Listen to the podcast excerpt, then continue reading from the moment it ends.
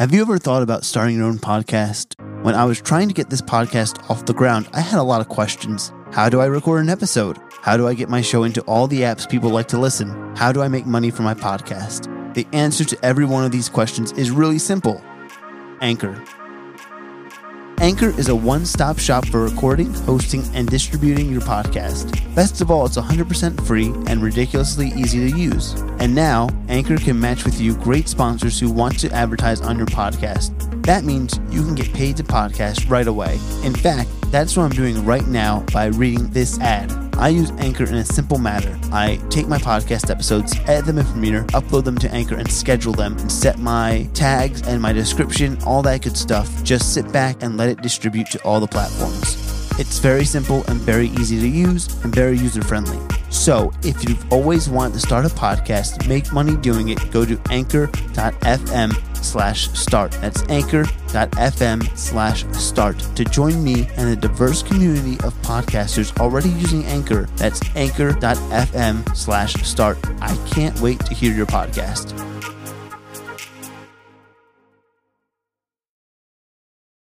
Let's go. This is the Chasing the Frame podcast, where we interview people in the TV and film industry, talking about their journey, how they got to where they are today. We do this podcast for the frame chasers. This is for those in the film industry, going hard, let them know who we are. Frame chasers, we're not chasing the fame, no, no.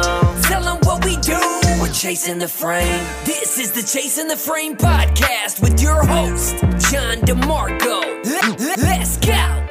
What up, Frame Chasers? It's Wednesday, and you already know what it is. A new episode of Chasing the Frame. Today, I'm with Shane Nicholson.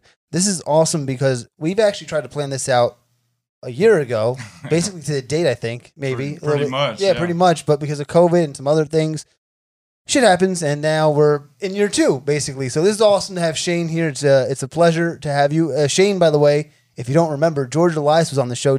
Shane and George used to be on Lazy Eye Productions, so if you guys remember that channel, they did those short films, and that over 150, I believe, something like that. A crazy amount of productions from them. Shane's an actor, by the way, if you didn't see those videos. But let's give you the quick cliff notes. Anything? Are you? What did you say? You're a producer as well? Would you say you're? Yeah, I mean, through Lazy Eye, obviously, and just to add on that, Lazy Eye is still rocking and rolling. Still rocking and rolling. All right, cool. We're obviously not pumping it out like we used to. Of course, George has his.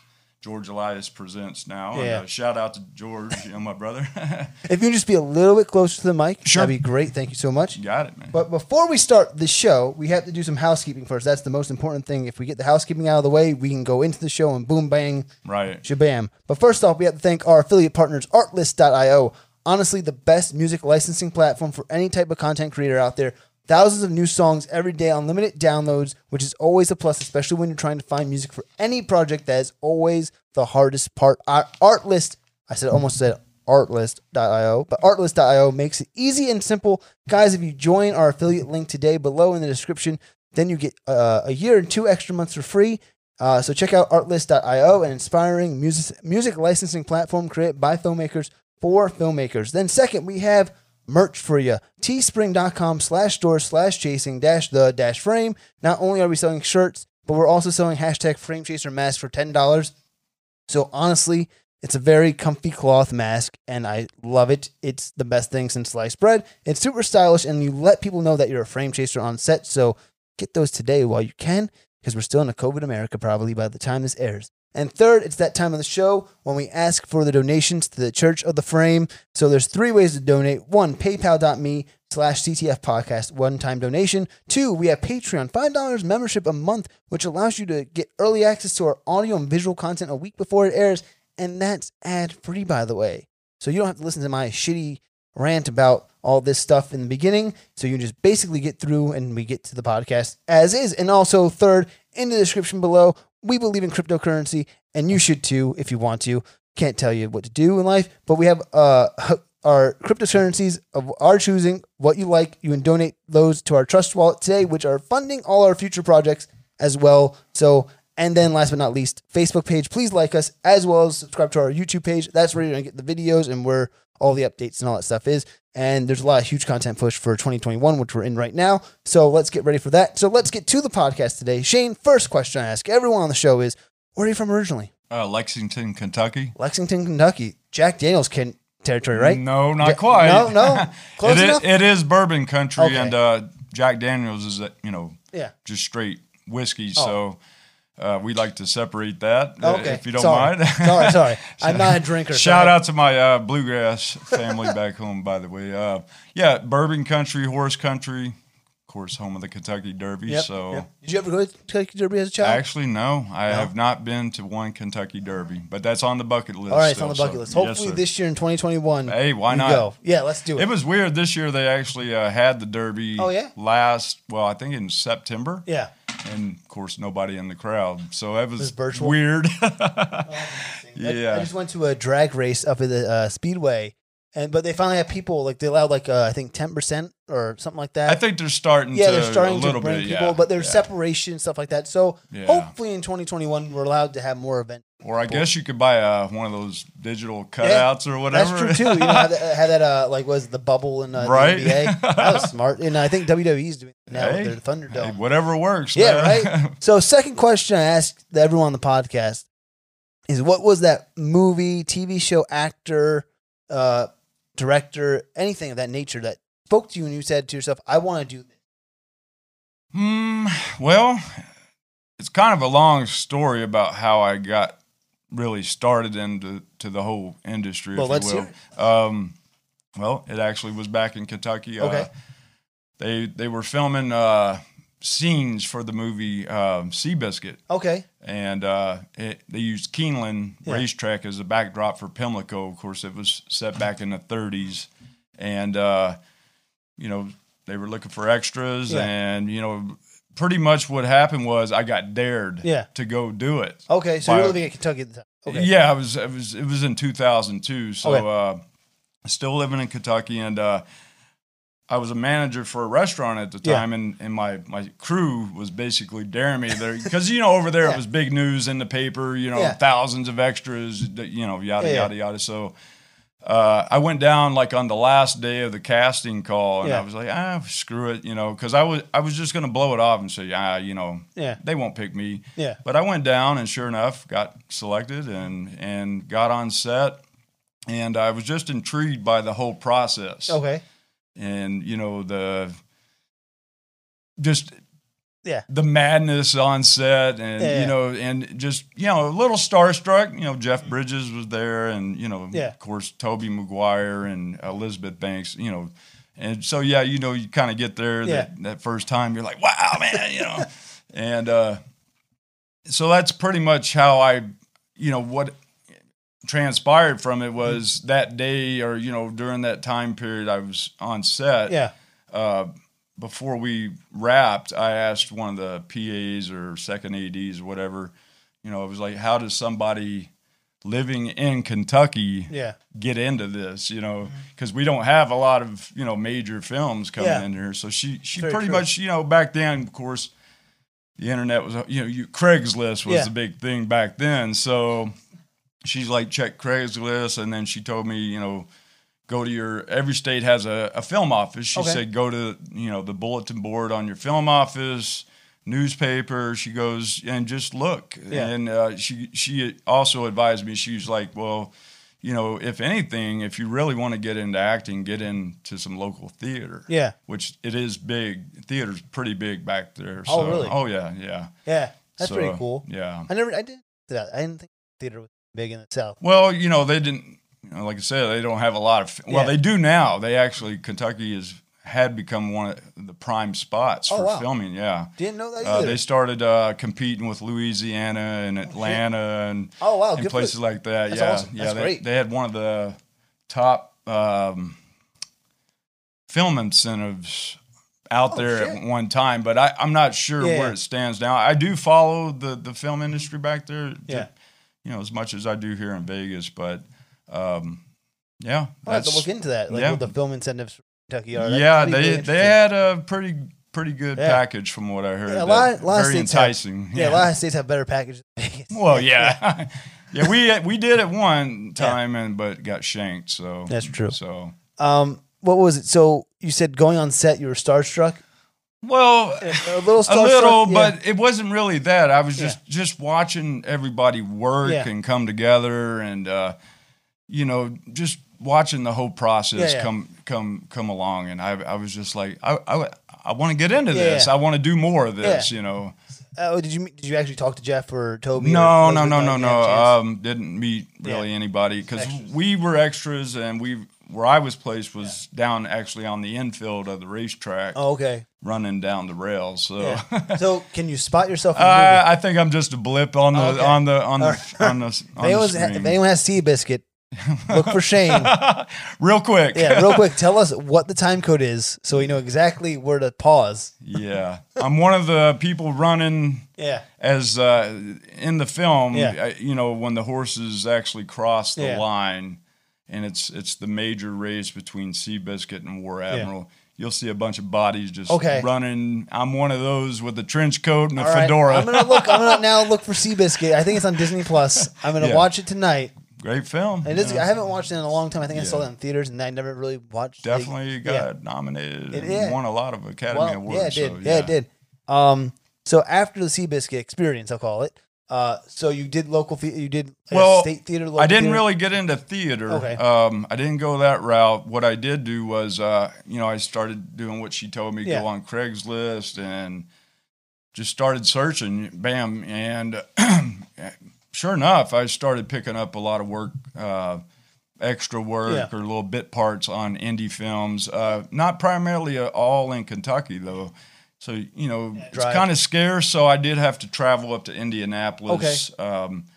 How far is that from where you live? About 2.5-hour drive, so it wasn't that bad. I mean, to go do some work, and get some experience. Yeah, get those reps in. Yeah. That's pretty cool. Yeah. I didn't know that about you. Yeah. Yeah, and then, so you're doing that stuff, and then you're doing these background stuff, and you're still in Kentucky at the moment, and then when do you, I guess, move to Vegas and... That next level of your, that next leg of your journey, I guess? Well, yeah. Eventually, me and my wife decided, hey, if you want to do, if I want to get more into it and experience more, that's even a longer story on how we ended up in Vegas because, most people would think you'd just go run to L.A. Yeah. And I was like, you know what? I don't want to go jump in the lion's den, man. Yeah. I don't want to get eaten alive. That's understandable. Because you see a lot of, you see a lot of great things come out of it, but I still didn't have that type of experience where I felt like I could just jump and take that leap of faith and go to L.A. and try to do all that, What I did do was... researched Vegas because me and my wife actually met here while I was in the military. Okay. And so I was like, well, Vegas is close to LA, it's perfect. It's not far. So if anything, but what we did a recon trip and I came out here and found out about the industry here. Okay. And I was like, well, there's a lot of filming that seems to go on in Vegas and, checked out some of the casting agencies and whatnot. And we just, went back and packed it up and came out, man. Nice. And been here since 2003. So okay. So like that was a year later after. Pretty much about 8 months. 8 months. Eight months. Okay. And then when you're out here, what was the film community like? When you were first here, like how it seems grown. It was really hitting hard. Yeah. I came out.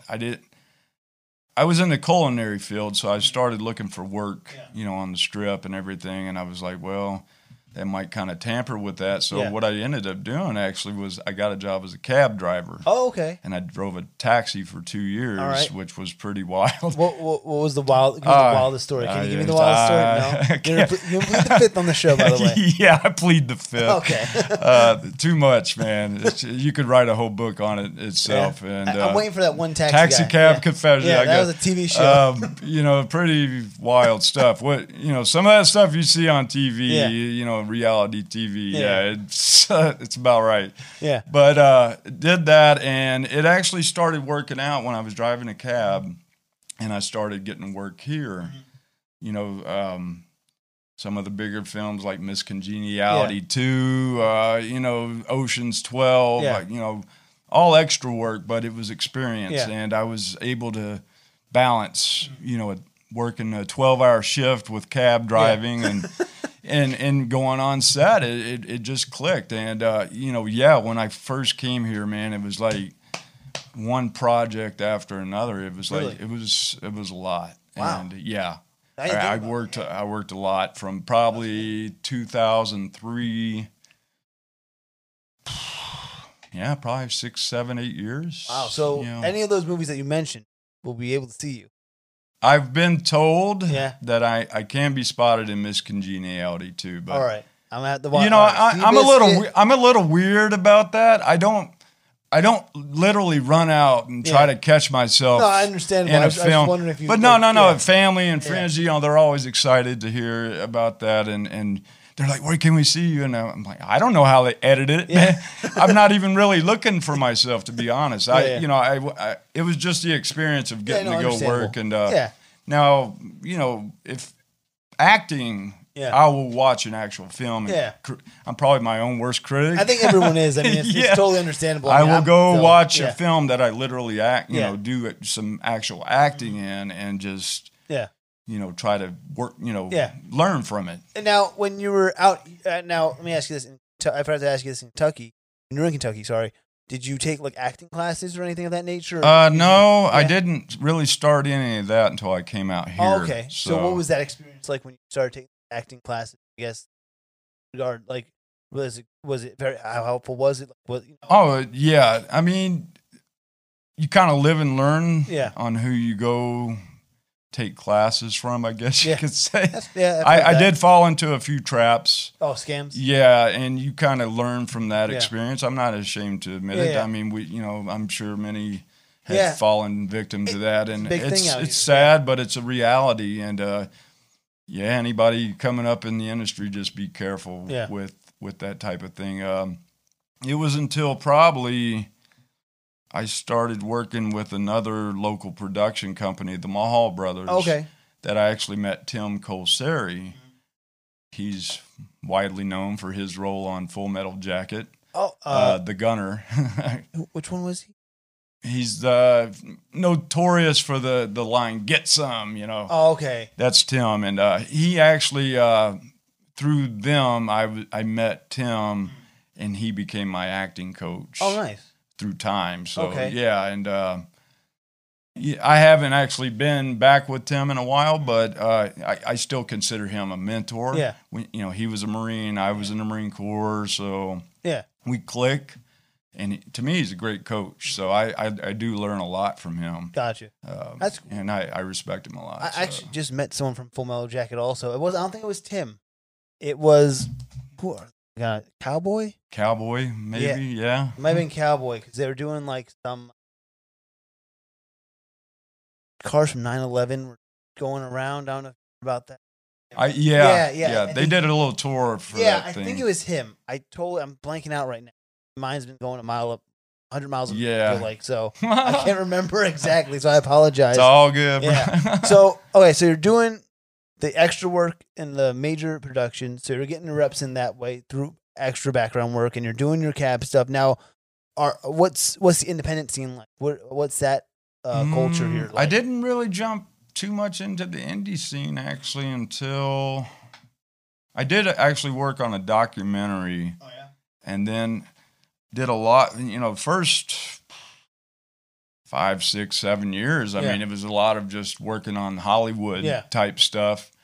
And as I started networking with others in the community, meeting on set or whatever, you start finding out about, local productions and gigs and things like that. And I, to kind of rewind a little bit here, I only drove a taxi for about 2 years. Oh, okay. And what I'm trying to get at is eventually I worked myself into the current job I have now, which is at a mine. And it actually gives me a pretty good schedule. I basically work 6 months out of the year, 2 weeks out of the month. Oh, long shifts, hard work. Yeah. But for many years, that schedule that I have still to this day, it has allowed me to, I guess, be able to commit to a lot of a lot more flexible than some jobs. You know, some jobs that require you, you got to go work on a film. What? Yeah, true. You won't have a job when you come back. But anyways, what I was trying to get at is probably, I want to say maybe around 2010-ish is when I really started diving into the indie film market here and meeting more people and getting on more indie projects and student films and, you know, short films and things like that. So, So real quick about your job, so you got that, how'd you get that? Like, I mean, that's very fascinating working on mine. That's a Marine brother of mine that he was driving a cab had quit and he had left and, you know, got that job. And he's the one that basically told me to get my ass out there. He says, it's a steady job. It pays good and, you know, benefits and everything. So now you said you work 2 weeks. Where is it? It's way out past Apex. Oh, I think I drove past. You could see it. I had to go like, God, where did I go? Because I had to do that for the news where we drove all the way down because I think 95 had a 95 or 15. You're going out and towards Valley of Fire and all that. Yeah, we had to like something. There's an accident. And I'm like, where did I go? I'm like, I'm really fucking far. I was like, so. Yeah. So do you like? I have kind of some questions because I never like really asked. I never met a minor before, so I need to ask. So the 2 weeks you work, are you like kind of stuck at the mine? No. Okay. I'm not like it's not. We're a surface mine, by the way. We're not down underground like coal mining. It's a limestone quarry, and basically, like right now, I'm on my six off. I take 6 days off. I go back this Thursday through Sunday, that type of deal. I'm off Monday through Thursday. It rotates a little bit. Okay. So it's a little awkward to kind of explain it. And, you know, I kind of get it a little bit. Yeah, it's 4 on, 4 off, it's kind of like 6 on. Do, yeah, sounds like firefighters. Similar. Okay. Similar, yeah. I didn't know what mines were out here, so that's pretty cool. That's Nevada is, you know, that's one of the, I think, the second largest industry in Nevada is mining. Oh, wow. Yeah. I'm learning so much today. There's a lot of gold mines. There's, Have you tried gold mining? I have not tried gold mining yet. I've looked out there for some, but we're complete limestone. Yeah. We do supply a lot of gold mines, though. Oh, yeah. Okay. Yeah. That's really cool. I never really sat down and asked you questions about your job before. Like, I mean, we worked together on like the poet. We'll get into that a little bit later. But like, you know, I never really. It's really nice that when I get people on the podcast and I get to learn a little bit more about them and like what they do and stuff like that. So I was like, this is really cool. I get to ask Shane about like his job. You're right. So in 2010, you said you were doing more of the indie. You started getting into that indie stuff. So what was your first indie role or experience in that regard then? Out here, and also one more question. Sorry to forgot to ask this. Now, when you between the indie stuff, the Hollywood stuff as well, background stuff, were you going to LA at all to do some extra work? I did not ever venture to LA. Still, I have gone to Phoenix and worked there a couple times, and mostly here. I want to say. No, I have not gone anywhere else but here in Arizona. What was the community like, or what was it like working in Arizona compared to? May I ask that? I will have to say I was very impressed with their. Of course, I was only down there for a week, so not long, but still. No, but it seemed like a pretty strong community. Mm-hmm. You know, people very friendly, you know, inviting, you know, they weren't, oh, this dude's from Vegas, you know, he's trying to sneak in on our game. You know, I know up here they might get, you know, a little bit different treatment if they find out if they're coming from the outside in. So, you know what I'm saying? Yeah, I get what you're saying. You know, a little territorial around here. Yeah. But that's cool. I mean, I get it. Yeah. You know, people, especially work scarce and you want to. But no, they were all pretty cool. Nice. I was the only one that got cast from, you know, being an outsider, I guess. And you know, the director, by the way, Travis Mills, you know, very cool filmmaker. I like his work, his style, and you know, he's got a lot of. Yeah, you can check a lot of his stuff. Running Wild Films is his film company, and right now the guy. Just real quick note on him: he is doing 12 westerns in 12 months. Feature. Holy shit! Yeah, there's a post I just saw about someone doing like 12 features in 1 year or something like that, and I'm like, what? That might be Travis. That might be the guy. He's getting a lot of notoriety for it right now. I know he's been filming in Mississippi and Arizona. He's from Mississippi originally, I believe. Yeah, but his home is in Arizona, so he kind of goes between both states and works in both states. So, you know, cool. Hub. Yeah. Works. Yeah. So all right, going back to the 2010-ish era of your life, call it. So you're starting to do these indie films now in 2010. What was that first experience? Oh, no, it was great. Yeah. I fell in love with it. And as a matter of fact, I started kind of tapering off doing the more Hollywood stuff, I guess. Because I felt more comfortable. I felt like it was more real and more raw, you know. It was just not fake and nothing to, you know, impugn on Hollywood and stuff. It was just a different environment for me, and I felt more comfortable in myself being on set on an indie film and, you know, or student film. I just felt more at home, I guess you could say. Would it be because of you know, like amount of people, I guess, kind of like now in an indie film, you're not background, the opportunity, spread your wings a little you kind of get a little bit more, you know, you're doing a lot more. Usually when you're an extra, you're just sitting and holding somewhere, you know, on a big, you know, big budget film. I mean, unless you're key to a scene or something, but, which I did actually have the pleasure of getting a few shots like that on some feature films through Hollywood. So, but the indie work, I fell in love with it then and there, and I just started doing more of that, focusing more. What was the first? I asked tough questions, I know. No, that's cool. I got to think back now. Making me work for my money here. So. Wait. Well, as far as first indie role,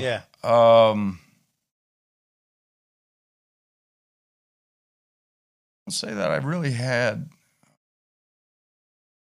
my first indie project that I really worked on here that I actually got to work on. I was actually behind the scenes, believe it or not. I got at work as a gaffer. So I do have some experience in that as well. Tell me about that. That was actually a student film. You know, messing with the lighting and all that stuff. And just a local student film. I think we filmed it at Wax Trax Records. Yeah. I've heard of that before. It's I've been here for 7 years, so I have no idea. Vintage record shop that still exists. I heard Elton John used to go there when he'd come to town. Yeah. So someone told me on the really podcast, trippy place. You want to hear something? I don't know if you know this, but Jack Nicholson comes here after a Laker game. Really? Yeah. Someone on the podcast told me this. Joseph last week's episode said. Saw Jack Nicholson at the premiere of Mortal Wars. I'm kind of blowing up this spot a little bit right now. He said Jack Nicholson was in the back with him. They're both in the top row because I like to sit behind, you know, in the back and shit. So Nicholson's in the same row as him. And like Nicholson told him, like apparently he goes to a bar after every Lakers downtown bar in downtown. I do know. Yeah. I guess it's still real. Then he must still own. A place inside Turnberry. I know he had a lot to do with the Turnberry. Really? Yeah, that's what I did catch when I was driving a cab and stuff. I caught that information. I don't know how true or how much of it, but I do know he had something to do with the Turnberry Towers. I wouldn't be surprised. Yeah. Did fucking phrases? Why not? I do get that asked that a lot though. As speaking of Jack, you know, my dad used to tell me. I don't know how true, man, but I do know we have family that comes out of Scotland and Ireland, which is where his family is also from. So there may be some kind of relation in there, I'm sure, but he's not like calling me up, Shane, you know, I got a role for you, you know. I wish, but unless you have any family in New Jersey, because I know Nicholson grew up in Neptune. Yeah. So if you have any family in Jersey, then maybe. That's right. When they came into the States, they were in New Jersey. Okay, right. See? So maybe you are a third cousin. Maybe, man. Who knows? You're somewhere, like Bernie Sanders and Larry David are related. Come on, Uncle Jack. Cousin Jack. Cousin Jack, give me that hookup. Still waiting on my shot. Nah, that's cool, though. But, going back. So the gaff or anything? I didn't know this. This is again. Just the fun fact actually, that was one of my first IMDb credits. Believe it or not. Look at you. Yeah. I was so excited because people always were talking about IMDb, and I'm like, oh man, I got my, you know. And it was how did you get the gaffer position? Like I just, you know, I was more or less a production assistant, but that's what I primarily did. Okay. I don't know if you remember R.J. Beeman. No.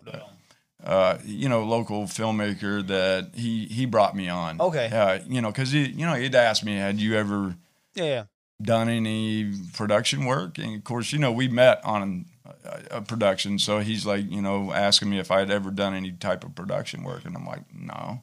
He's like, well, would you want to? And I'm like, why not? Yeah. I think every actor should at least do a shot at doing some production work. Makes sense. Give it a shot and vice versa. Yeah. I mean, that way everybody kind of knows. Yeah, so you respect the people a little bit more. Or you know if you're going to like this side or that side. I know some people got into acting that turned out to actually become filmmakers and vice versa. So you never know really what you're going to like until you try it. So, you know, give everything a shot. Did you like it? Do it again? I do like the production side. Yeah. I like both, but acting is still my primary focus. Choice, yeah. Yeah. So you did that. Then what was the first actual acting role then? I would say it was actually a non-speaking role. First acting indie. Mm-hmm. More or less, as far as acting goes, I mean, it was probably when we started doing Lazy Eye work. Okay. George, you know, kind of gave me my first shot at doing some acting roles on there. So was that before From the Inside Looking Out, or wasn't that after? Or no, let's go into that story real quick. Yeah. Thanks to that film, I mean, that's how me and George actually met. We met on the set of From the Inside Looking Out. So actually, I guess my police role on that film would be the first acting role then. So, what was it like working? It was cool. Yeah. I enjoyed it. I mean, you know, getting to wear the whole, you know, kit and caboodle and gun, you know, I mean, it was cool. It was fun. It was a whole lot of fun, but that's the cool thing too, is even, you know, I always try to go on a production and take little bits and pieces with me, whatever I can to learn, and also try to meet and network with whoever I can. Smart move. And through a mutual friend, you know, he's the one that actually introduced us on a break, you know, while we were on set, and you know, just kind of, you know, spiraled from there, I guess you could say. I mean, you know, what had happened was I had a buddy I worked with, a coworker, and he had this story that he said he had, it was a dream actually, he had been burning in his head for like 15 years. Wow. And one night we were working together, which is very rare. And so by chance we were working together, and he threw this story out at me because he goes, yeah, you know, I know you're in the whole acting world and all that stuff. Maybe you can tell a writer my story, you know, kind of like that deal. Yeah. And I was like, well, as a matter of fact, I just met a writer. This was literally like a week or two after I met George. So, of course, I called George up and I said, hey, man, I got something for you. It was kind of like that. And, you know, got them together. He laid out the story to George. And George was like, give me a month. Yeah. Within a week, he texts me or calls me and says, it's done. And I'm like, what? Yeah. it's done. And I'm like, what's done? He goes, Karma, you know, and that was the name of the. And that was the first Lazy Eye? Yeah. And to this day, we still haven't produced it. So, but we still might. Yeah. You know, if anybody wants to get involved, you know, get involved with that. But that's kind of how it all took off, Yeah. And, you know, we was sitting around, if we're going to do this, you know, film this Karma, you know, we got to have a name for our company or, you know, trying to be all professional. And I was like, you know, there's this name that's always been stuck in my head. Lazy Eye. Yeah. Lazyeye. Because I have a lazy eye. And it's funny, well, weird, because George kind of has a little lazy eye, and the guy, my coworker, also had a lazy eye. So we're like, hey, it's fit. And then sometime later, you know, George texted me, and he had spelt it different. Oh, okay. L-E-Y. And I'm like, is L-E-Y? Yeah. And I texted him back, and I'm like, what the hell is it's Lazy, man, you fool. I didn't say that, but you were thinking. No, I was like, what is Ley? Yeah. He goes, it's in Latin, it's law. It means the law or something like that. So I was like, I like it. Yeah. I like the way it was spelled out. Yeah. So that's what we went with. The law of the eye. I guess. Law of the eye. Law of the eye. If that makes any sense. We never make any sense, but you know, it makes sense in a perfect world. It makes sense to us, I guess. That's all that matters, right? Yeah. So you're doing these films now with George, and like, you know, what, like, do you guys instantly have that connection right away? Oh yeah. Yeah, right away. Right. Yeah. Insane. And making these films. So what was the experience of making George? I mean, we had no idea what the hell we were doing. Just to put it out there, kind of how we started. We literally started with an iPad. Yeah.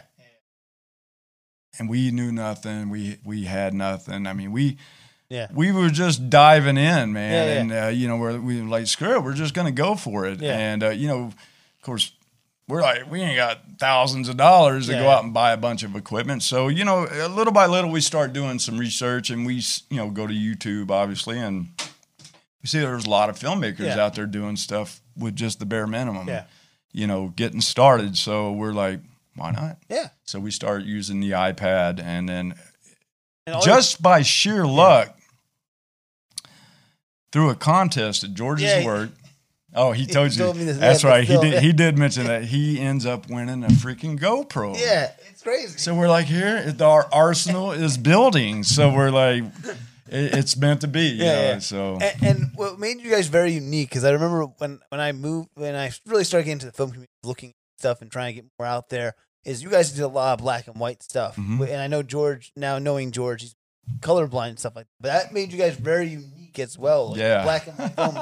And I loved it. I love black and white films to begin with. Right on. Big Chaplin fan and shit like that. So, I mean, that's what I really liked about you guys. And even I remember how I kind of met, like, no, like, found out who you guys were is because of the Shining fucking movie you guys wanted. Right on, yeah. I remember you guys had the Indiegogo or something like that for it. Yeah, Kickstarter. And I was like, I want to work on this. Like, I love the fucking Shining.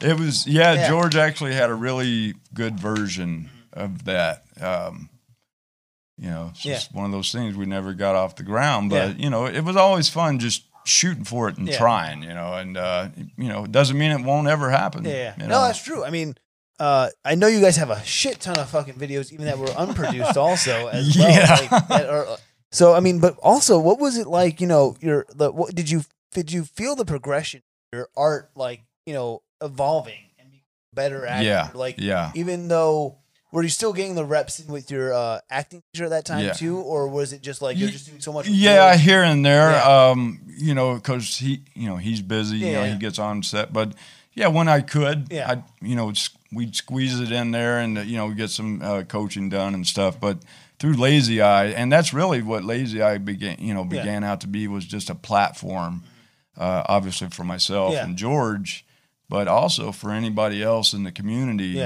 that is, you know, trying to learn or wanted to learn, you know, acting or, you know, even though we didn't know much behind the scenes, we were still trying to let people in to you know, to come in and also be a part of it. Yeah. You know, and you mean you learned anyway. That's learn through, you know, doing. Yeah. Yeah. So, and that's kind of how I've always been in life anyways, is just learn by doing. So you're doing those things, doing lazy eye stuff. Then what's the next big project you do? So doing lazy eye. Yeah. I actually did do a few things. Well, let's see, 2015, kind of when we started Lazy Eye. That's when I was working. I worked on that film called Durant's Never Closes down in Phoenix. Oh, okay. And I got some camera time on that. I played a chef. Okay. You know. Did it feel good to be back in the old? Yeah. You know, kind of doing that whole scene. Tom Sizemore is the lead actor in the film, and it was cool. I did get to meet him on set. Nice. It's pretty wild still. But very cool. He was cool to everybody. And so did that. And then as Lazy Eye, you know, we started doing things with Lazy Eye. Did a few other little projects in between, you know, some indie stuff. Can't really throw a lot of names out there, but there were some projects, you know, I got involved in, even though we were doing Lazy Eye. And George did as well. You know, we both still worked on outside stuff. But we, for like 2 years, I mean, our main focus really was Lazy Eye. Here's a question for you. During the 2 weeks, let me ask you this. During the 2 weeks that you're, or 6 days you're off, technically, how many days did you shoot every day almost with George? You guys were doing Lazy Eye? Every day, man. Every day? There was days I got off work at 5:30 in the morning, and we were hitting the ground running, man. You must be tired. But no. I mean, it wasn't like we went out there for the whole day, though. Yeah. That's the thing about us. We, you know, George have a location set, and let's meet here.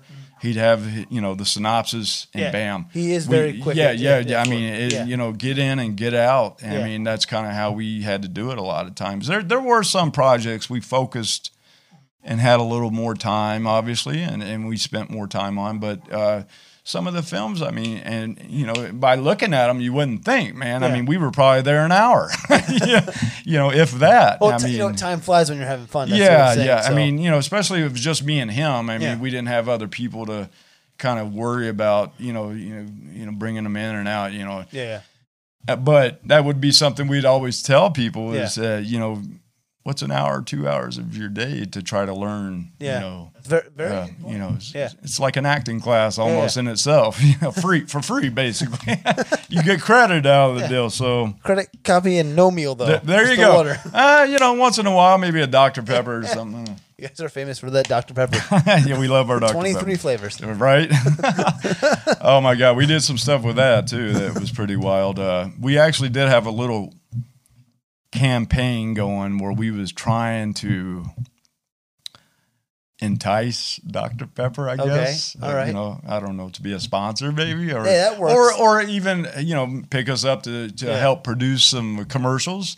You know, I mean, it was corny, but hey, you know what? I totally get that, because I totally appreciate that, because my friend Matt, when we used to do something called Food That Kills, he tried to sneak in a Mountain Dew bottle and everything that we did. Whatever works. Yeah, whatever. Right? And I'm like, what are you doing? It's our signature. We put a Mountain Dew bottle in there. I'm like, right. However, while we were doing that, I guess the person that ran their social media at Dr. Pepper actually did contact us. Oh shit. They actually some of the people there had viewed what we had produced, and they got a kick out of it, but nothing ever came from it. But we, you know, we had fun regardless. As long as you have fun, guess what? Someone from Dr. Pepper noticed. Right. So that's awesome. We did get contacted by their social media, you know, person. They're waiting for you guys to produce more content. Like, wait till these guys, you know, get really into rhythm. Then we'll give them something. Right. They're like, here's a fucking refrigerator full of Dr. Pepper, unlimited refills. Hey man, we were waiting for anything, a hat, you know, whatever. They give you like the newest Dr. Pepper that no one's gonna get. Hey man, God. we would have been excited even just to be invited down there to the headquarters. Going to a party. Here's a swimming pool of Dr. Pepper. Swim in it. Go for it, guys. Just make a video of this, or go to the Dr. Pepper room or something. You know, I don't know. What would be in the Dr. Pepper room if you? What would you say? What would you say? A fountain of Dr. Pepper? Maybe a, yeah, or a pool of Dr. Pepper. A pool of Dr. Pepper. A waterfall of Dr. Pepper. There you go. It's like Wonka's fucking factory. Exactly. And then it's like a river of, well, is it cherry vanilla Dr. Pepper? Is that the newest one or something like that? I believe so. Yeah, I'm like, but it, you know what? I can't do it. I'm at the complaint. Dr. Pepper has 23 flavors. How the fuck is cherry? I have no idea. That one, cherry already. That one I do not know. I don't throw my hands up. So I stick to the original. So well, you know, hey, whatever floats your boat. Whatever, I'm not going to judge you. Right. So you're doing the Lazy Eye stuff. You're getting noticed by Dr. Pepper. Then what's next on that journey? Well, because we're coming up to, I think, the poet, right? Coming up to the poet. However, I did work on one of the last feature films I worked on was the Jason Bourne film. Oh, okay. Which, you know, was pretty big. I mean, I was a hotel maintenance guy. Nice. You know, we did some action shots running down the corridor. Matt Damon was there, and, you know, he was in the mix with Tommy Lee Jones and all them chasing him and stuff. And, it was cool. Yeah. That's pretty cool. Yeah, that was a lot of fun. That's one I would like to being able to watch. I did about 3-4 days on set for that. Oh, wow. That film. I remember that was a huge thing when that was going on, because I remember going to the in the morning news. We went to the where they're doing the car scene, a bunch of side of the thing. Probably at the Riviera or Bally's. No. Probably closer down, further past below Bally's. There's something else going on too. It was kind of like by New York, Cosmo. Oh, gotcha. You know what I'm talking about? Yeah. I think there's like something going on around there, or they started there or something like that, but it was at Bally's still. There's a few things that we were doing. Oh, yeah. They had a lot of action scenes on the strip, man. And, you know, that was big budget there. Yeah. But it was like the craziest thing, because I'm like, why is everyone going crazy about this? I'm like, what? You know, it's a huge production, but I'm like, okay. Yeah, for me it was like going to work, but it was cool. It was a lot of fun. Very active set. So, you know, a lot of sets. Sometimes you're just sitting and holding, twiddling your thumbs, or trying to meet people. But has any of those, like, Hollywood? I know it wasn't like a huge roles you're taking things, but were any of those ever stressful for you? Stressful in general, the environment. Or was it just easy peasy? I'm in a holding area for extra work. I don't say that I don't believe that I ever really had any stressful times on set that I remember. I mean, there was a few, you know, when you're getting, you know, dragged around like cattle, you know, obviously as an extra, you know, that's kind of the deal. Yeah. It can be a little hectic at times, you know, they're wanting, you know, people to be here and there and, you know, and then they tell you, okay, you go to set, and they're like, no, wait, you know, that type of stuff. But it was really nothing never, know, I'm going to give this up because of this. No, I never experienced any of that, to be honest with you. Yeah. I pretty much all my time on any set, from the lowest, the low to the highest budget film has just been, for me, you know, has been just a phenomenal experience. That's a plus. That's always a plus. Very grateful for Knock on some wood. Yeah. Don't want to jinx yourself. Right. Yeah. Actually, there was one film I did work on where it did get a little crazy, and it was a film called 3 Days to Vegas. I feel like I've heard of that film before. Peter Falk, Rip Torn, George Segal. Columbo was in it? Yeah. I did get to meet him and talk to him in the craft services line. The guy was very down to earth, very classy. My mom's uncle Conrad looks like. Oh, wow. Yeah. Looked like I still catch some of the old Columbo episodes. Yeah, he was very cool. I actually I was getting ready to order my drink, and I turn around, and he's standing right behind me. That's pretty cool. I'm like, what would you like, Mr. Falk? You know, I saw, I was like, it's on me. Yeah. He was like, I'd like a Diet Coke with a lime. And that's pretty much how, you know, get the man his Diet Coke with a lime. I would love to, if he was alive today, I would love to meet him. I'd love to ask him about Mikey and Nikki. Yeah. I'd love to ask him about Wings of Desire. There he plays an angel in Wings of Desire. Right. And I was like, all right. Like, Peter Falk is an angel in Wings of Desire. But he was cool. Yeah. But that was another film. That I will have to say that was probably the one time I actually did experience higher talent, I guess you could say, getting in the director's face. Yeah. There was a little heated moment. We were filming at the old Aladdin inside a nightclub. Which is the Planet Hollywood. Planet Hollywood now, but it was a nightclub scene. And I filmed a lot on that one, but this was for a nightclub scene. And we were inside, on set. Yeah. Everybody's doing their thing. And basically one of the lead talent in the film, not Peter Falk, but one of the other lead talents, I won't mention names, but him and the director did get into it because one of the other actors couldn't remember their lines. So he basically stormed off set for like an hour. He goes, I'll be in my trailer when people get their shit together. I was like, oh, yeah. Yes, sir. Thank God I know my shit. We pretty much got like an hour break, until he decided to, quit pouting and come back.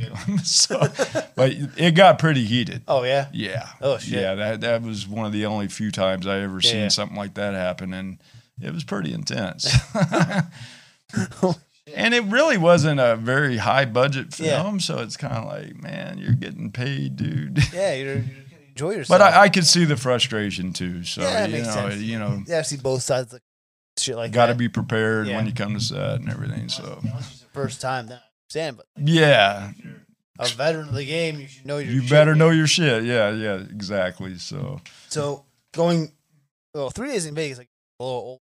Mm-hmm. Yeah, so going back to right now, 2007, I'd say now. So, you said you did. Oh my! I just blinked out for a second. The Jason Bourne, movie, and then you did The Poet. I then pretty much worked into The Poet. Now, how did you get the role of? Just to let everyone know, Shane plays Larry. Larry Goldstein, aka Crazy Larry. Crazy Larry in The Poet, which we don't know if it's gonna be out by the time this podcast is aired. Yeah. So how did you get that role? Well, I seen the casting for it, but I never responded to it because they wanted people to commit. Yeah. And they were going to be filming primarily on the weekends. So I was like, man, I'm only off 2 weekends a month. I can't commit to something like that. So I blew it off. And then about, I want to say maybe 2 weeks later when they started the auditions, Gail reached out to me and she said, Lamont would like you to come in and audition. Yeah. And I was like, I appreciate the offer, but I can't commit to that type of schedule. Yeah, yeah. I have a full-time job. And she's like, okay, thank you. Appreciate it. Well, I want to say maybe another week or two, they had done some auditions and had people read or whatever. And time had gone by. Well, Lamont reached out to me and was like, brother, I really would like just come in and read for the part. We'll do it on a time you're available. He goes, as a matter of fact, I'm doing another read this weekend, and I happened to be off that weekend. So went over to the center and, did the audition. And I'll be honest with you. Yeah. I think, I pretty much feel like I blew that first audition. Why do you feel like you blew that because Lamont wasn't there. Yeah. There was like 7 ladies, Gail and a bunch of other ladies that were there on the little panel. Yeah. And I don't know. I'm not going to say I was intimidated, but I just felt like I felt really dry. Yeah. I just felt like it was there, but I couldn't get it out. Yeah. Because they kept, and they were wanting me to get it, I believe, but I just felt like I couldn't pull it out of me. And, so, I did the audition. Well, I was like, I go on about my business. And then I think it was a few days or something goes by, and Lamont, he goes, look, I'd like you to come back in and read with a different actor, which is Stewart. And, well, who'd you read? I don't remember who I read with on the first audition. Was it an actual actor who was trying out for Mm-hmm. Okay. I believe so, yeah. I believe he actually ended up in the film. Oh, okay, gotcha. In another role. Got so, anyways, you know, he goes, I looked at the footage, you know, I looked at everything, and he goes, I could see Larry in you. You have it. Yeah. He goes, I just come in and read with this other actor. Yeah. He's in theater. And what he was looking for was that on-screen chemistry for the two characters. And I guess just maybe me and the other actor just wasn't feeding off each other. Maybe that's why I just didn't feel it. But when I got there and Stuart was there, I felt like different. You know, I just felt like a different vibe, if you will. And we did the audition, and we landed the role right there. Did you have at least some time to talk to Stuart a little bit before that? We audition? Like, hey, here's 5 minutes. Know each other. I think we did actually do a read-through before we went up on stage, yeah. I think we did do one read-through. Did you do the read-through with the other person as well before you went? Yep. Okay. Yeah. So, you know, that's really what Lamont was looking for, was just the two actors to be able to click.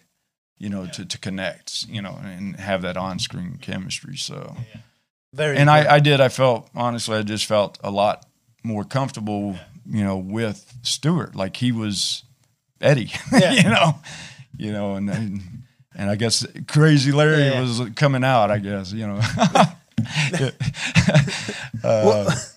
What was it like working on the set of The Poet? What was your experience on that? You know, we worked on that together, but from your eyes, what did you take away from that experience? I took a lot. You know, of course, that literally, as far as a full-on production, feature production, that was, I consider that my first lead role. Because it was a full-on lead role in full production. So... And, I mean, just the different character development, you know, learning how to really get inside a character and, bring him out, bring him to life. You know, that I really felt like I grew a lot as the production went along. And, I feel like there was certain ways I know Lamont probably wanted Larry portrayed, but I kind of held back some of it because, you know, the whole story, you know, PTSD.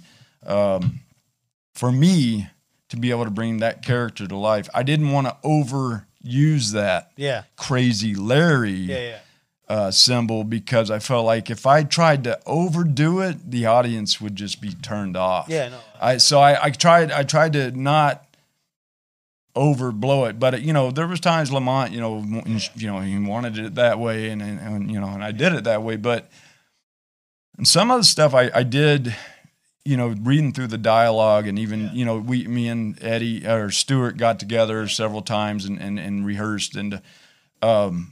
I felt a more not laid back approach to Larry, but just so because people with PTSD, they don't always just go off the handle. Yeah. Even though he might be known as Crazy Larry, that's what he was known as in the war. Yeah. He's got PTSD now. Yeah, he might go off the handle here and there, but you know, for the most part, he's shut down. Yeah, you know, he's isolated. Yeah, you know, that's what people with real PTSD they don't. Some people don't even know that person might even have it. Yeah, you know, they just don't. They don't show any signs. Different again, like you said, different, not different. I guess symptoms maybe. Yeah, signs or symptoms. Yeah, let's do signs. Yeah. Like that. Saying something was like completely wrong. I apologize, but like different signs of how people react to things. Exactly. You know, you don't know what that is. So I mean, you finding that out, like, you know, knowing that you're saying, I won't want this character to explode every time. Going over part of that as well too. But yeah, like you know, especially like first leading role, like you shit your pants, like. Nervous with the amount of dialogue, yes, I did. I pretty much did when I got the script, because you know I didn't think my character was really gonna, you know, I didn't know anything about him. Even when I did the audition, I really didn't pay attention. Yeah, how much because you only do a couple lines. Oh boy, you didn't pay attention. I mean, yeah. I mean, I didn't really get the scope of it as far as how in depth that character was to Eddie. I mean, you know, it was basically his sidekick. So, I just, when I got the script, when Gail emailed it to me, I was just like, oh my God, how am I going to do this? You know, how am I going to bring this character to life on camera? I'm used to doing short films. Yeah. And a lot of your Lazy Eye stuff in the beginning, I know, was silent. There was a lot of silent stuff, a lot of non-dialogue. And, you know, I mean, I don't always really go for a lot of dialogue-driven roles. Not because I don't feel like I can do it. Yeah. I mean, I've done one now. But, you know, I feel like people always try to focus on that when they get into acting. They think, oh, I got to – who was it? Was it Holly Hunter? On the piano. I think it was called The Piano. Don't remember. Saw it. She got an Academy Award, and she didn't have one line in the film. Oh, wow. Don't quote me on that name of the film, but I believe it was Holly Hunter and The Piano. And I believe there's probably been a few other actors out there that have, over through time, have gotten, you know, some accolades for non-speaking roles. I mean, it's just facial expression. I mean, yeah, especially like, you know, doing all those stuff too.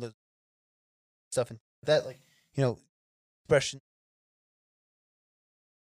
the way your expressions would be, eyes, and eyes and all that stuff, that would help a lot, bringing out more of a plus in that. Right. I think, I mean, maybe Larry should have had less talking and more expression. I think so, yeah. I kind of feel that. Talk about it. Yeah, you know, I kind of feel the same. Yeah. But, you know, in order to bring the story to light, you know, you know, that's the way, you know, Lamont wanted it, and that's the way we did it. So, but I did feel like I kind of gave him a little bit of my own. Yeah, you always bring flavor. Yeah, to it. And he was cool with that. Yeah. You know, in the end, I of course. Yeah. When we wrapped, I'm like, you know, and he started going through all the footage. You know, I asked him straight up. I said, "Did I do okay? Were you pleased?" He goes, "I'm good, brother. Yeah. You did good." So I said, as long as you're happy, I don't care about anything else, man. It's also funny, like, watching the progression of you guys in that film. Well, you got to see, I mean, you're the one that shot it. But also, like, the progression, also, like, just seeing you guys have the beards. Mm-hmm. And then, like, the last day, you're, like, clean-shaven. Like, I've only seen Shane, I think, clean-shaven one time my whole life, but, like, in person. Yeah. And it was at the the angel scene. Might be on the horizon again. Oh, okay. I don't know yet. It's No Shave November, though, right now. Right. So you can't be shaven. Yeah, it probably won't be, you know, for the rest of this year. You know, well, Christmas is coming up. Maybe your wife wants your nice shaven face, okay? Well, got my new teeth, you know, got new glasses coming in, so I got my new eyes coming in. There you go. Might be... Start off a new year fresh, you know. Right. Get some new headshots. Why didn't we do this until like 2021? I've been really surprised. Oh, who's this guy? Right. You know, get some new. I do have to get some new headshots. Yeah. So, yeah. Hey, 2021. Do it. You know what? My acting coach, you know, Tim, actually did advise me because you know we did get together a lot while I was on The Poet, and he helped me, you know, with a lot of stuff and. One of the things he did tell me, even, you know, of course, back then it was out here, you know, my hair was, you know, all mangled. And he was like, you know what? Don't get rid of that look. Yeah. He goes, you could clean it up. Just, he goes, keep, you know, he goes, it's better for you to have it.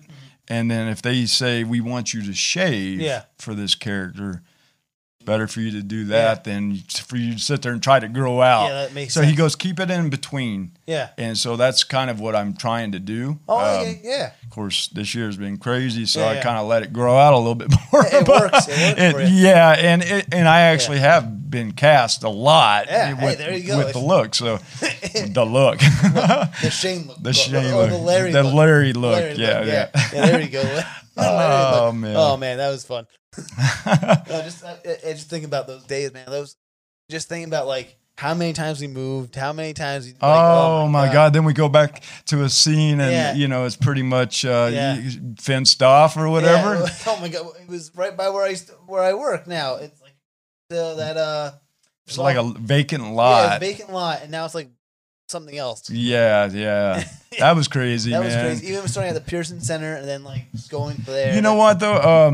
Going through all that and what a lot of people out there may not realize, like, or you know, really appreciate, and this is why I do appreciate a lot of independent film, even though it could be a little frustrating at times. You know, I've had so many people in my family, oh, when's the poet coming out? You know, when can we see it?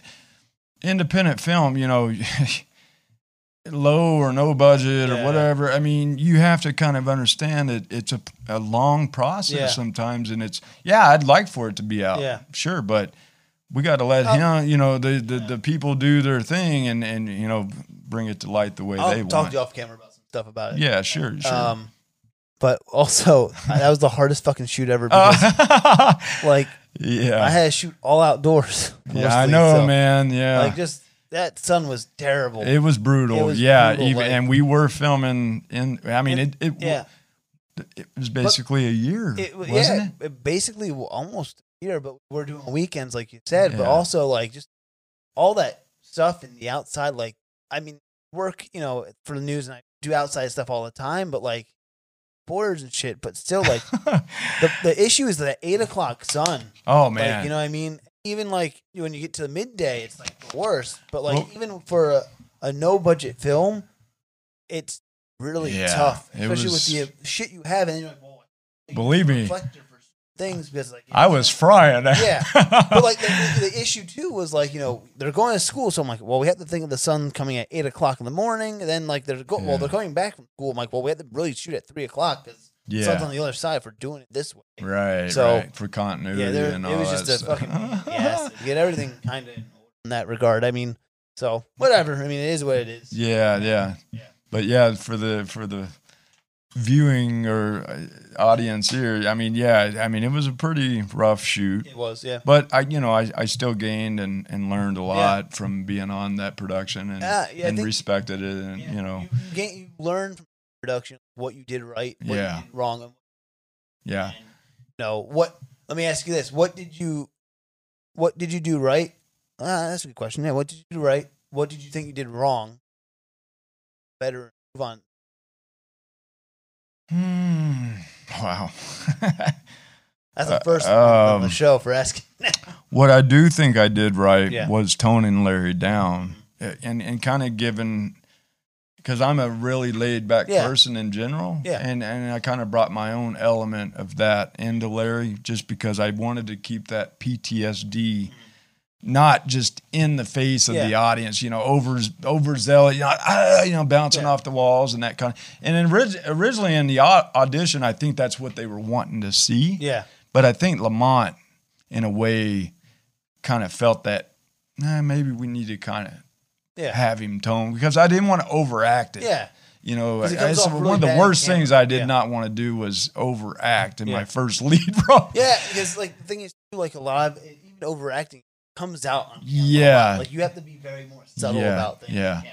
So I think one of the things I did wrong was overthink a lot of times when I was doing some of the, you know, especially a lot of the heavier dialogue scenes, you know, I'm overthinking, you know, instead of just letting it flow naturally, I guess. And so, I think I overthought a lot on set, you know, when we were filming. So what do you do better for next time? Everything. that's just me, man. Yeah, I probably could do a whole lot better on, you know, even the better with character development and don't overthink and just be natural. You know, one of the key things I learned in acting classes is, you know, act as if you're not acting. Yeah. You know, so it's very important. Yeah, yeah. So, well, what was it? I'm trying to think. Oh my God, Blacklist. Yeah. Right. Right. Yeah, right. Yeah. So what did you do after the poet? What have you been doing after the poet? I figured this would come up. Yeah. Post poet. Well, as the poet was rapping, I did get on another local production, which was probably really considered my last production. It was with Wretched Productions.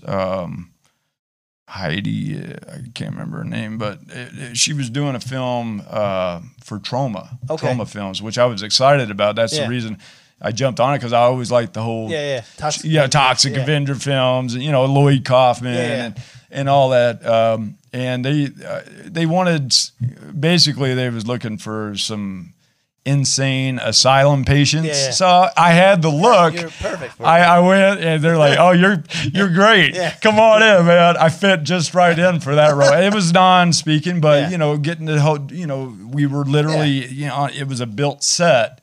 So we were in, like, inside. It was a Dolly Kill Dolly Part 2 is the name of the film. And I have seen some footage from it. Yeah. I do have camera time, but I don't know how much. I haven't seen the full film. But I'm sure I'm probably on there bouncing my head off the wall a couple times, literally. So check that out, you know, if you're into, you know, the trauma films and stuff. All right, so, you said Dolly? Dolly Kill Dolly Part 2. Okay, Dolly Kill Dolly Part 2. It's out. All right, sweet. And then, well, also, because I know before the, or during the poet and after the poet, or I don't know now, but I know Lazy Eye kind of took a break, and now you guys are back. Well, we never left, per se. I mean, our channel's still up. Our Facebook page is still up. I mean, we still get together. We got together about a month after COVID happened, and we did do a trailer. One thing George has been kind of wanting to do is kind of shed light on it. It's, you know, it's basically me and George. They're called the Lazy Guys. It's kind of something we do. Whenever we do a production, we usually do a Lazy Guy episode. Yeah. And it's just me and George being me and George. Kind of like Wayne's World, if you will, in our own aspect. And but he wants to do a feature film with that. And we did a trailer for it earlier this year. And it did actually get some good feedback. Yeah. So we'll see how that turns out. Yeah. You know, maybe in 2021 we might get that going. All right. I know he has a lot of things going on in his universe, and that's awesome, man. I wish him nothing but the best in doing his thing. And but when it's time, we'll get together and do some more things. And going back real quick though, after I did that Dolly film,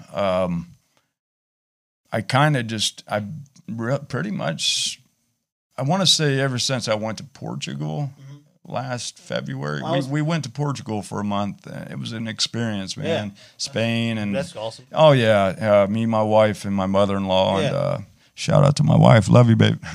And hi, mom. No.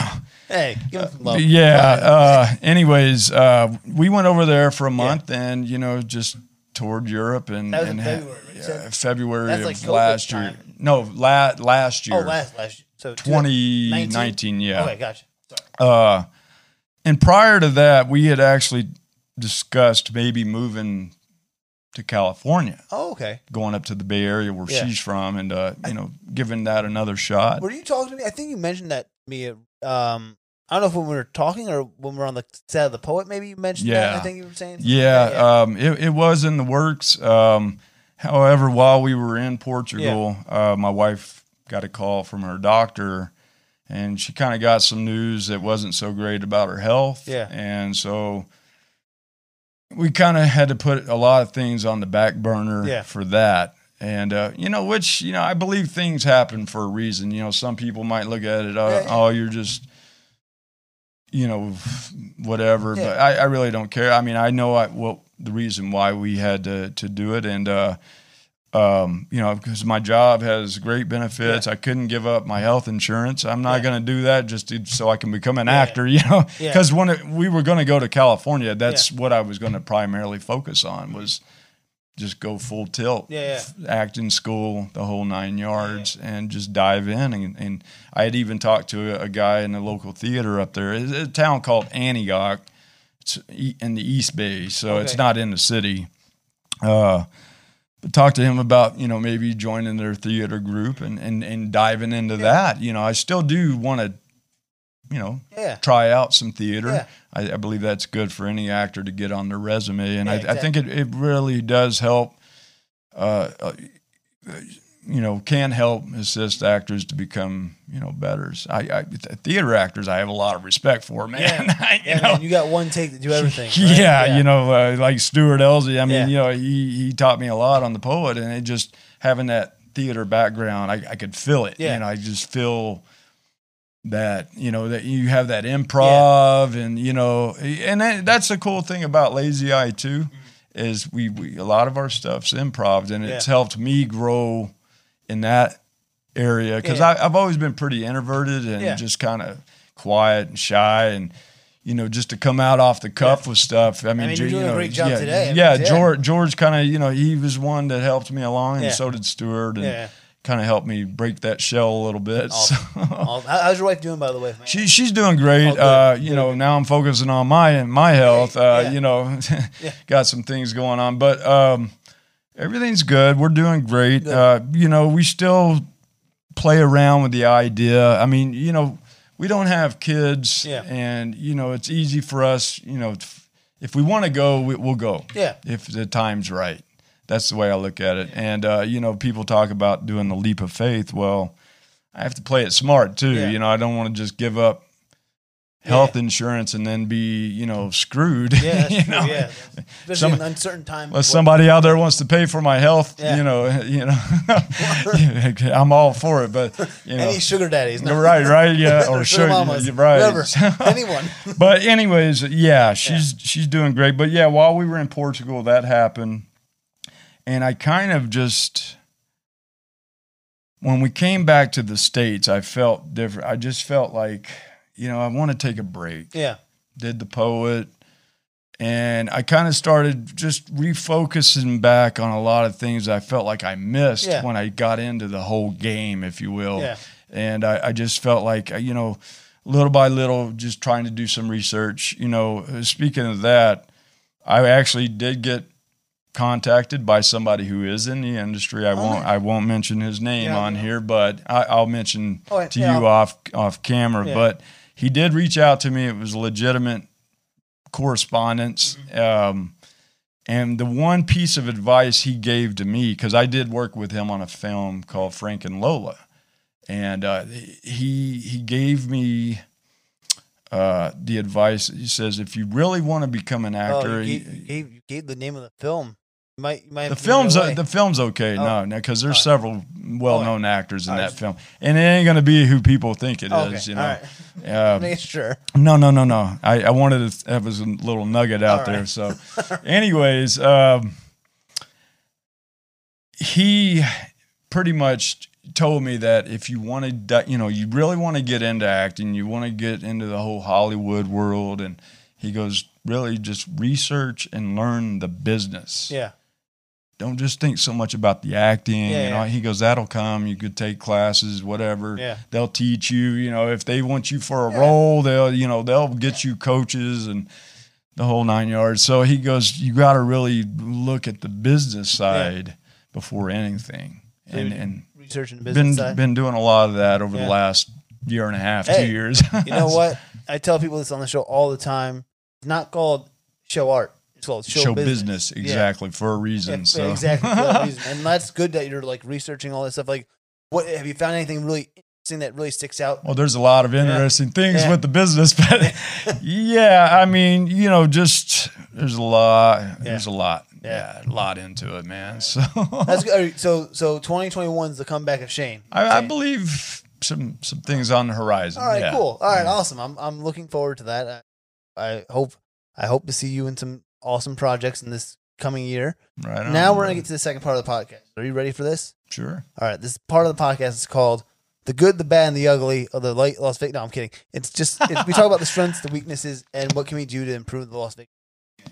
So we'll start out with the good things, because positive is what helps a lot. So what are the positives of the Las Vegas? All right. Well, I've kind of been out of it for a little while. What you've seen, what I've seen,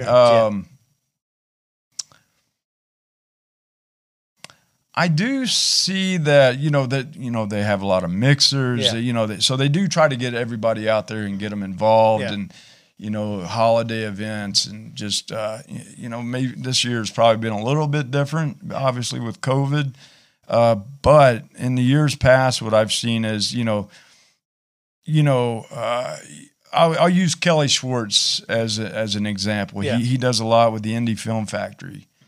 And I see others, either just doing similar things out there, just trying to, get groups, have people be involved, and I see people out there, they want it to grow bigger than what it really is. I mean, there's a lot of people in the industry here, but I think a lot of times too, it's kind of scattered, but I see people, they want, so there are good things is people wanting to bring it together, I guess you could say, and make it a bigger community than what it is. Is that the only strength you see?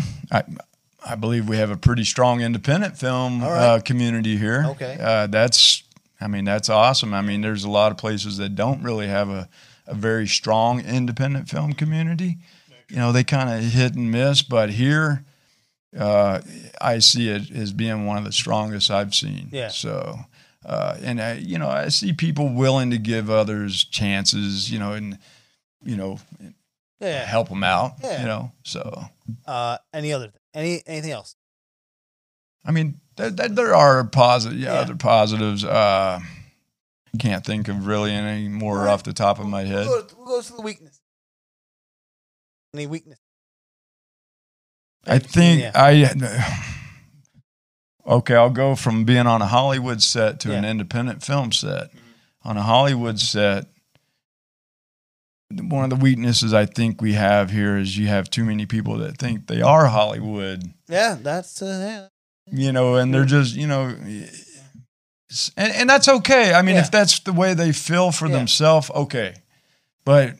when you're just running around, I've seen it happen a number of times on set where there's others out there just literally trying to bring others down. Yeah. And usually that is somebody that really isn't in the game or doesn't want to be in the game. And that's the sad part about it. So you try to hope those people will separate themselves from that and not get drawn into it. Because I've seen it a lot of times. I mean, where you have somebody in there just talking negative and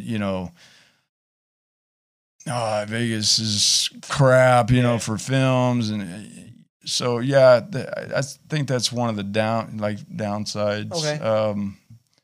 I think there could be maybe more events, maybe even trying to bring the film and theater community together a little bit. That'd be a good idea. That's a good idea. I mean, one of the things I always say on the podcast is I think there's too much. There's a lot of clicks here in Vegas, and that's always even that's a funny thing because people who haven't listened to the podcast who come on the podcast and talk about their experiences, they say that too. Do you feel that same way, or? I do. Yeah, I'm glad you brought that up because right. I do see it. I'll be the bad guy. It's fine. I lay it all on you, John. It's fine. No, but yeah, I do as well. I see it happening, and I guess it just sometimes comes with the territory. Yeah. I mean, it is what it is. It is what it is. Everybody has to take it. Yeah, but I mean, the reason why I think I bring it up on the show a lot too is like, if I'm the one seeing it and other people are seeing it, then people maybe say, let's fix the situation. Let's fix it, yeah. So I'm going to keep saying it until we fix the situation. I'm right there with you, brother. that's my thoughts about that. No, I'm right there with you. I believe as a community we should address something like that because that could be toxic. Yeah, exactly. And even that, someone on the podcast was like, I know what? I'm doing too much. I'm not going to quote anyone from last week's podcast, so I'm just going to be like, listen to last week's podcast. We have a very... There you go. Yeah, there you go. Listen to last week's podcast. We have an interesting conversation about that. That's right. Too. It was a great podcast, by the way. Thank you. Yeah. Thank you. Yeah. You didn't listen to it yet. I did. No. I'm talking about this next week. Oh. Yep. That's right. I'm thinking future John right now. I stand corrected. You do stand corrected. Yeah. Any other weaknesses? Anything else you see that, we gotta point this out? I know me and George have probably talked about a few. Yeah. If there's nothing else, that's fine too. I'm not gonna, no pressure. No pressure. You know, I mean, I will say this coming from the actor's perspective, and I have had this happen a lot, yeah. and I get it, I do, and I respect it. Yeah. I'm not really downing anyone or saying anything negative against anybody out there, but this is just one piece I think that could be worked on. Yeah. Actors like myself, we work full-time jobs, yeah. and I believe me, when I commit to something, I commit every which way I possibly can. But if indie filmmakers here, especially, because I've seen some that aren't, and I again, I understand. Yeah, you got time, budget, money, whatever. It all comes into play, and I get it. Depending on your role in the film, it does take a lot of commitment. Yeah. If some would be more open to maybe working with, say, if I went out for an audition and landed a role and they found out I had a full-time job and they're like, oh, no, we can't. Yeah. We got to recast. So they're saying like more open availability, more schedule. Maybe a little. Because I think sometimes we try to tie ourselves into the whole Hollywood mentality. Yeah. And, you know, I agree with you. I think you're like one of the first people to really bring that up, if I'm not mistaken, because it's like, even me, in my situation of like wanting to do other things, I know I have a hard cutout like 9, right? And I can do anything after 9 or whatever it is. But like at the same time, it's like don't just pass on me because of my availability. I'm available on the weekends. I mean, like I did figure this out. You know, like I did with Lamont and him. You know, I gave them my full schedule and they worked it. I mean, there was a few weekends I was working and I got off work, came to set, and pretty much got a nap and went back to work. And it was tough, but I committed. Yeah. And I wasn't going to blow that commitment. Yeah. So I will stand in my commitments, but I also think as an indie, as a film community, we got to come together because there are a lot of people. I'm not the only one. Yeah. There's a lot of people that hear. They have to have a job. Yeah. You know, it's not true. Like we're making millions of dollars every day, you know. and this could also tie in another thing I like to say too is like, you know, if you take a pie graph, you know, you have 90% of the actors here fucking can't act shit. Right. And then like the 10% like actually care. And like you said, you're making your time availability, you're doing as much as you can as an actor, as a person who work on this project, give your availability, time and energy to this project, but no one's going to hire you, but they'll hire the person who's like a background player who thinks they're the hot shit. Yeah. And it's like, So, I mean, that's something I personally would love to see. And I throw it out there to everybody, just, you know, if we can, you know, that's not even a weakness. That's also like something that we can do to improve the community. Yeah, I guess. I guess you're right. It's not really a weakness, but something we could definitely work on and improve. And even for crew, you know, people working on crew, not just actors. Even that goes to, let's say, even like the more higher end production. Like, you know, I feel like a lot of crew, L.A. We have like you said, a nice pool of people here that should be able to get the opportunity. That is true. So it's like. If you want to build a community, you know, build a homegrown our people. You know what I mean? So there's that as well. Yeah. Anything else that not weakness anymore, but more about like building up the what can we? Well, that would definitely be one of them. Maybe you know, trying to get. I won't say more events. I mean, there's plenty of events that go on throughout the year, mixers and things like that. Film festivals, I think. Yeah, festivals. I don't know. I mean, there's definitely. I think we should change the 48-hour film festival to an idea. Yeah. Where it's like I kind of like told some people this idea where I wanted to give out like 7 golden tickets, right? Let's say to. Mark, let's say to 2 other people, right? Mm-hmm. Now, the golden tickets have what you're going to film. Now, it can be any role whatsoever. It might not be acting. It might be directing. And then you come together fucking make a film within like a month. I like month that. To 3 months. Change the format of it. Change the format. It's not a 48-hour film festival. It's like a 1 to 3 month thing. It's maybe a quarterly type thing where you get doing it. You have a couple weeks. I'm down with that, man. Yeah. If anyone wants to take the idea, I'm totally cool with it too. By the way, I have too much like shit to do right now to worry about like a bunch of other things. But you know, if anyone wants to take it, just give me some credit. There you go. Yeah. Give me some credit. Give me some little bit of credit, please. I like that idea though. Yeah, that's really nice. It makes you work with other people you don't know. It gets rid of the click situation. Rid of like, you know, it just now it's you. You know, working with, again, other people you don't know, but, like, now you're gelling together, figuring out, like, what can we get this done? Yeah. How can we do it? So, there's that. Right. Anything else? Try to learn and grow with each other, man. And, you know, try to respect one another. Yeah. I mean, we all have our own journey. Yeah, in this business, and you know. You're selling the show right now. This is awesome. Yeah,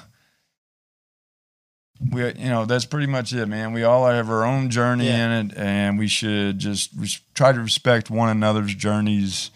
Mine's different, yours is different, everybody's different. You are literally just reading my closing statements right now. Am I? Oh, shit. That are. It's very breathback. Right. What else do you know? But yeah, just try to learn and grow with each other. You know, maybe we can have a few more platforms out there. You know, like another Lazy Eye or something. I mean, you know, anything. If there's anybody listening, you know, that you know, or listens or sees this podcast, and you know, they're hungry. Yeah. Get out there and just start doing it, man. You know, there's many people out there that are looking for that next platform or that next growing, you know, that spring, you know, that next thing that's going to help them, you know, grow. Yeah. So. And last question, because technically you kind of, unless you have another nugget to like, really like, because the last two questions usually are like, what's your social media if you want to give that away? And then the second question. Well, let's do that first. What's your social media? Yeah, I have Instagram is snicholson09. Of course, Instagram, and then of course my Facebook. You know, Facebook page. I don't really have a Twitter, so that's pretty much it. I don't really get on a. Yeah. I don't get on. I don't get on social media that much anymore, man. No, I'm not TikToking, man. Sorry, that's not. And then again, if you want to see it, I guess that'd be pretty scary. The last question is there any more golden nuggets you want to give to the people out there listening? No, I mean just kind of summed it up pretty. Well, nice. Yeah, just keep it. Yeah, like I said, just respect each other's journeys and, you know, try to help each other out as best you can. Everybody's got to do their thing, but if you can help somebody along the way, help them out. You know, even if it's just a piece of knowledge, you know, whatever. Yeah. And, Yeah. Shane, thank you so much for being on the show, man. I really appreciate you, brother. It was awesome to have you. It was great seeing you. It's been a long time, I feel like. Yeah. But, and again, guys, thank you for listening. And Shane basically almost read the whole, but I have to do it anyway. Remember, guys, to subscribe to the podcast. We're on Spotify, Overcast, TuneIn Radio, Anchor, Apple Podcasts, Stitcher, and Google Podcasts now. I can't do this without my frame chasers, and I'm just trying to bring knowledge to all you listeners out there, and I hope you're gaining some great, valuable information, learning something from it, because we all have a story, and we all go through things at the same time or at different times. And I hope that the people that are on the show keep inspiring you to chase those frames. Again, Shane, thank you so much for being on the show. And again, guys, thank you again. Have a great week.